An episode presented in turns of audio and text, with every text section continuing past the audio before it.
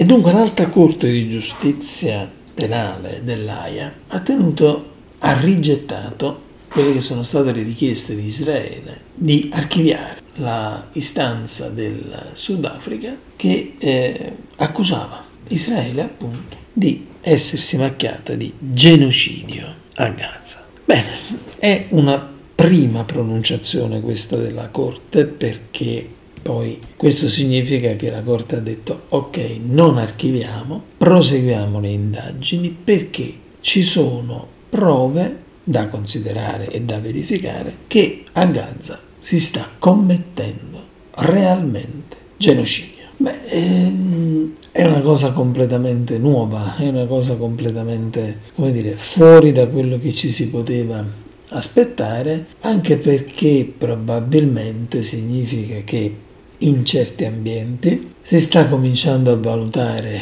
seriamente quanto il comportamento israeliano a Gaza sia pericoloso e diventi più pericoloso ogni giorno in più legandolo al fatto che quanto viene fatto dall'esercito israeliano lì su Gaza non fa nient'altro che aizzare gli animi perché sono azioni altamente ingiuste, altamente fuori dal criterio di proporzionalità fra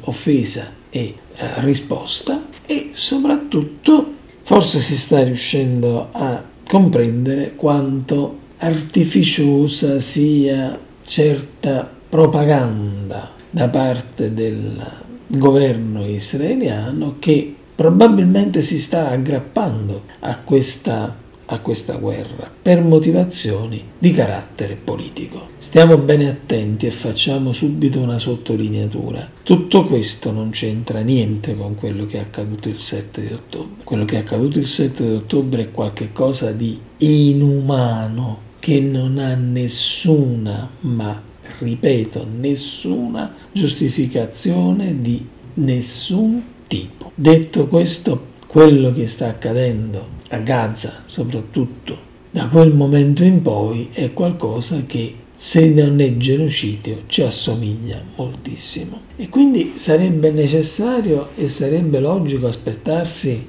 una richiesta di cessate il fuoco. Ricordiamo richiesta di cessate il fuoco che può partire dalla corte ma poi comunque deve essere votata e approvata dal Consiglio di sicurezza dell'ONU però da un punto di vista come dire di diritto questa pronunciazione è molto importante, è molto importante perché mette un punto fermo, perché riconosce lo Stato palestinese, anzi meglio il popolo palestinese, come aggregato di carattere statale. Sappiamo benissimo che parlare, per parlare di uno Stato ci devono essere due presupposti e sono popolo e territorio. Ora è chiaro che qui siamo di fronte al fatto che questi due elementi esistono, ci sono e quando Netanyahu invece si mette di traverso in questo momento, accampando diritti molto campati in aria sul fatto che rifiuti l'idea dei due popoli e due stati, ecco, quest- la gravità di questo atteggiamento si riflette chiaramente in questa pronuncia della Corte internazionale penale dell'AIA, perché è una pronunciazione che dovrebbe far capire allo Stato di Israele che ci sono fatti reali dai quali non ci si può sottrarre, che quello che si sta portando avanti a Gaza non è un processo alla ricerca della giustizia, ma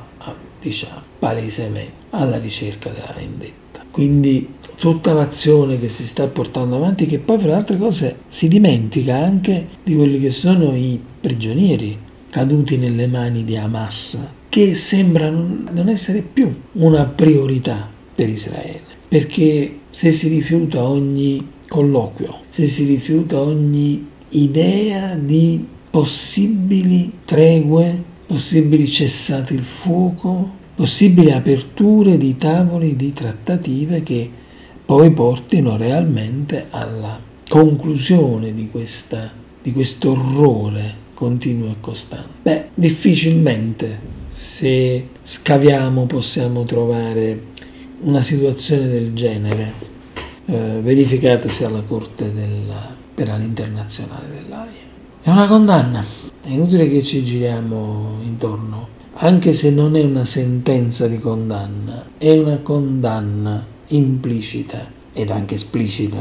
se poi la vogliamo dire tutta, verso il comportamento davvero deplorevole che lo Stato di Israele ha messo in atto dal, dopo il 7 ottobre in poi e che lo fa assomigliare poi per, per assurdità, per un'attività quasi parossistica, fa assimilare il suo modo di agire con quello di Hamas, che in effetti altro non è che un uh, modus operandi di carattere uh, terroristico, ma uh, quanto sta facendo Israele lì a Gaza oggi ha quasi la stessa valenza perché morti civili sono ormai in numero preponderante, donne, bambini, vecchi, sono quelli che compongono per la gran parte le liste delle vittime di questa azione che è sotto gli occhi di tutti poi se vogliamo, perché anche quando si vogliono portare avanti servizi giornalistici molto di parte come sono stati fatti e si continuano a fare, e in realtà poi le immagini però parlano da sé, parlano da sé dimostrando una ineluttabile distruzione di massa di tutto quanto poteva esserci lì a Gaza. Quando si impedisce